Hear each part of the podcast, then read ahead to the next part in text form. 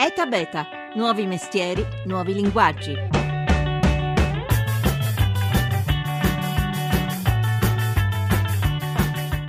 Open data, internet delle cose, tecnologie indossabili, droni, robot e tanto altro ancora. Tenetevele bene a mente queste parole, molte delle quali in lingua inglese destinate a entrare nel nostro vocabolario come computer o più di recente tablet. Sono le parole che sentiremo sempre più spesso in questo anno che è appena cominciato e sono parole che rivolteranno veramente le nostre vite, che lo vogliamo o no. Buongiorno, buongiorno e buon anno da Massimo Cerofolini. Oggi dunque tracceremo gli scenari che il mondo digitale ci prepara da qui ai prossimi mesi e lo facciamo con un veterano dell'informazione tecnologica, un grande esperto del settore.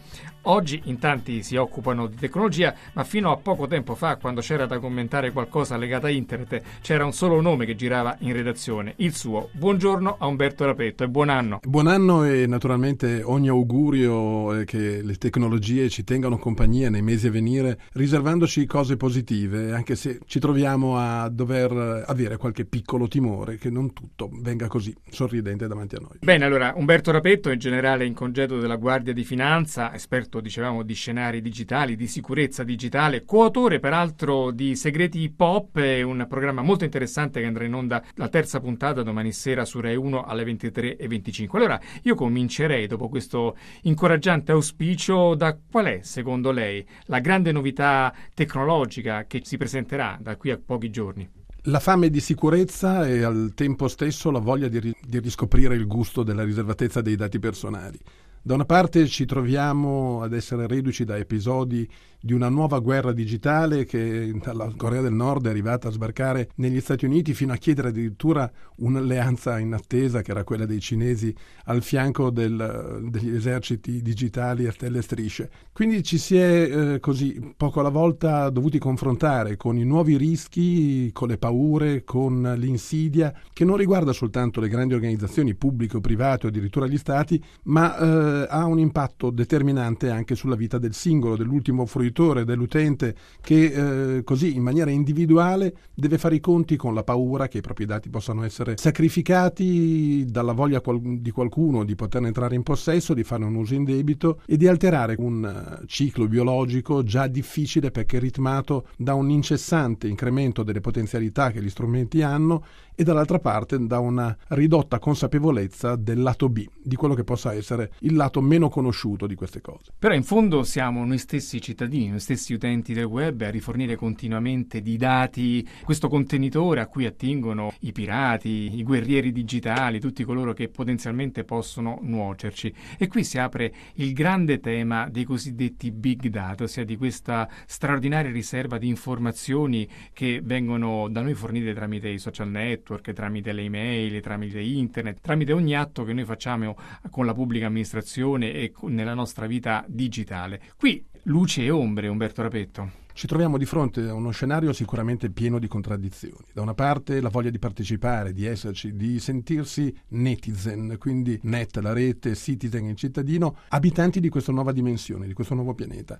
Dall'altra c'è così l'angoscia quasi cosmica che quell'insieme di informazioni che sono fatte in maniera diversa, che sono eterogenee per la loro consistenza, per la loro natura, per il loro contenuto, destinati a confluire in un gigantesco imbuto che va così ad arricchire archivi elettronici che non hanno, se vogliamo, l'architettura tradizionale, così come lecito immaginare quando si pensa ad uno schedario, ma sono in condizioni di legare tra loro dichiarazioni, elementi anagrafici, fotografie, audio e qualunque altra cosa che possa riflettere quella che è la nostra personalità, i nostri gusti, le nostre opinioni. E questo naturalmente inquieta perché non si sa chi andrà davvero poi a servirsi di quelle informazioni con quali finalità e soprattutto con quali riverberazioni potenzialmente negative per chi in un social network non ha esitato a dire cosa pensava o a fare clic semplicemente su un mi piace che poi un domani potrebbe costare un pentimento purtroppo tardivo. E allora come potremmo difenderci da questa invasione che oltre agli scenari di guerra a cui abbiamo accennato prima ha anche semplicemente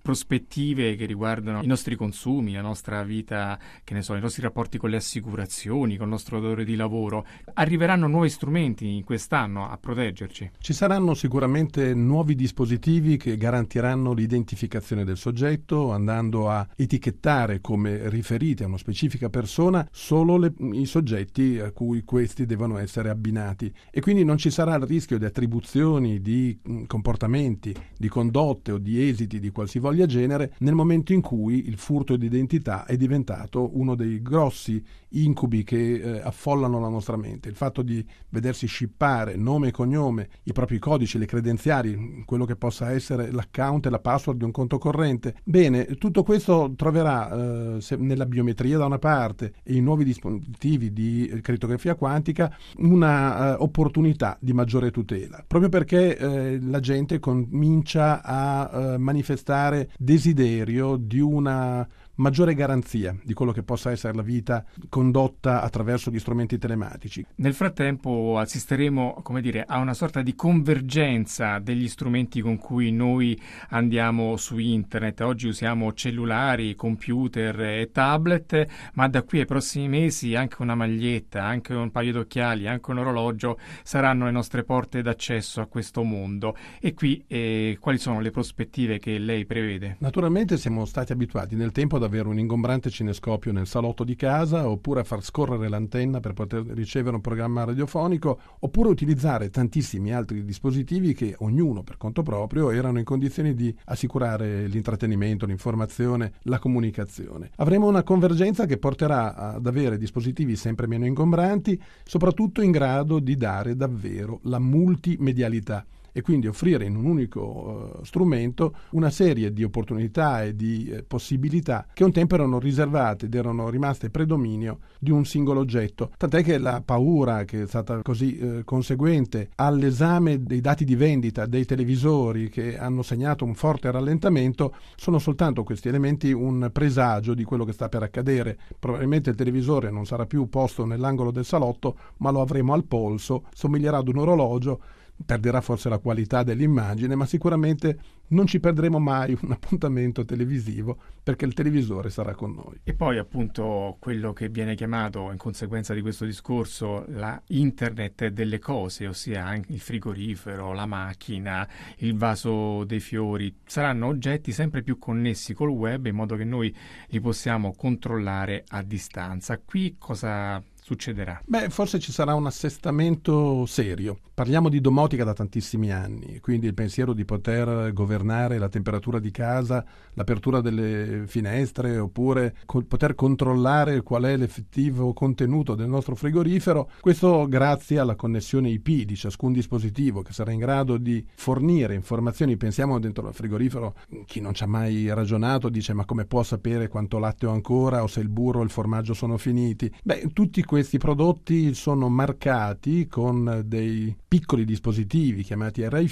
che sono in condizioni di trasmettere informazioni sulla loro presenza o meno. Quindi sapremo se c'è il burro, se c'è il formaggio, se il salame è ancora lì con la sua targhetta e avremo la possibilità di governare la nostra vita, perdendo forse il gusto della sorpresa, di arrivare a casa e non trovare niente da mangiare, ma dall'altra parte potremo con l'internet delle cose avere un controllo costante e quindi un eh, vantaggio se vogliamo, nel guadagnare tempo e non doversi preoccupare se non c'è l'allarme che arriva dal computer. Nei prossimi mesi forse nelle nostre case arriveranno anche i primi esemplari di robot, già ora ce ne sono alcuni che ci puliscono il pavimento, prima solo spazzavano, adesso danno anche lo straccio, ma presto arriveranno altre funzioni. Cosa costituiranno i robot da qui alla fine dell'anno? Intanto cominceremo ad avere così coscienza che i robot non hanno necessariamente una parvenza antropomorfica e quindi nel vedere quelle specie di padelle che circolano per casa ci siamo accorti che possiamo attribuire la parola robot a qualunque dispositivo che sia in grado di svolgere attività che un tempo potevano essere demandate ad un essere umano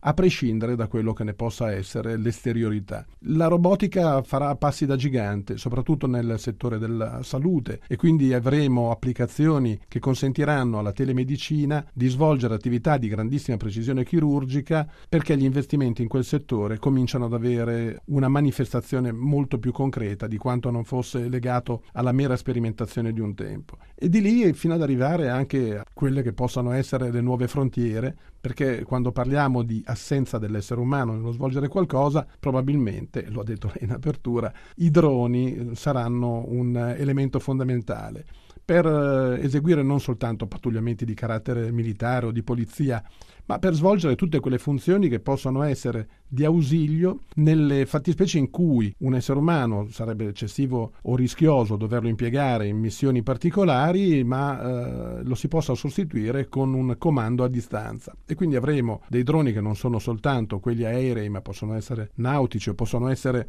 un incrocio tra un robot e un, un mezzo di trasporto che sono in condizioni di muoversi, di spostarsi e di raggiungere aree pericolose oppure di svolgere in maniera più economica attività di controllo. Ma alla fine questi robot, queste tecnologie, sembra un po' che ci stiano accerchiando, no? I robot a volte ci tolgono il posto di lavoro, ci sostituiscono nei ragionamenti, l'elaborazione grande dei dati in qualche modo riesce addirittura ad anticipare ciò che noi penseremo. Non è che da qui a qualche anno, non dico qualche mese, questa intelligenza che le macchine stanno poco a poco costruendo grazie alla nostra evoluzione soluzione tecnica non dico che ci sostituiranno, comunque in qualche modo si affiancheranno a noi come soggetti autoconsapevoli. Beh, la paura un pochino sta aleggiando. Quando tantissimi anni fa, anche 30 anni fa, si parlava di sistemi esperti, pensiamo semplicemente nel mondo del credito, dove a fronte di una certa serie di informazioni sulla solvibilità di un soggetto, molte realtà bancarie già alla fine degli anni 80 erano in condizioni di affidare questa scelta a uh, un computer che diceva che il soggetto sarebbe stato capace di restituire la somma che gli veniva prestata, lo avrebbe fatto entro certi termini con determinate garanzie. Questo poi naturalmente si è esteso a mille altre opportunità di, di decisione e qui inizia la paura. Inizia la paura perché un domani uno strumento che eh, venga adoperato con una certa energia, su internet eh, ci sono dei dispositivi, immaginiamoceli come una sorta di robot armato di tutto punto che sulla base di quello che le telecamere montate a bordo sono in condizioni di vedere, sono in condizioni di far fuoco per ragioni belliche o per ragioni di polizia su eh, oggetti o persone in movimento. C'è un filmato, basta digitare Samsung Killer Robot per trovare eh, dei filmati dimostrativi dove ci si rende conto che un posto di blocco effettuato in quella maniera non espone la pattuglia ad alcun rischio, ma naturalmente lascia ad una presunta discrezionalità dello strumento una serie di comportamenti che naturalmente non vengono mediati dall'essere umano. Allora le macchine sostituiranno mai l'uomo? Assolutamente no, perché c'è una cosa elementare che non si riesce a travasare in una macchina ed è la fantasia che appartiene soltanto, se vogliamo, al DNA umano, appartiene soltanto alle nostre caratteristiche, l'importante è che se ne faccia un buon uso. Ecco, con queste parole, con questo invito alla fantasia, che sia un anno di fantasia per lei, Umberto Rapetto, e per tutti i nostri ascoltatori, noi ci salutiamo. Grazie al generale Umberto Rapetto. Augurissimi. A me non resta che salutare Mimmi Micocci e Laura Nerozzi in redazione, Paola De Gaudio in regia. Se volete riascoltare questa e le altre puntate di Eta Beta, l'indirizzo è etabeta.rai.it. Lì ci sono i link sui nostri profili Twitter e Facebook, dove ogni giorno pubblichiamo notizie sull'Italia e sul mondo che innova. Basta cliccare sul tasto mi piace per seguirci. Noi ci sentiamo domani. Da Massimo Cerofolini, passate una buona giornata.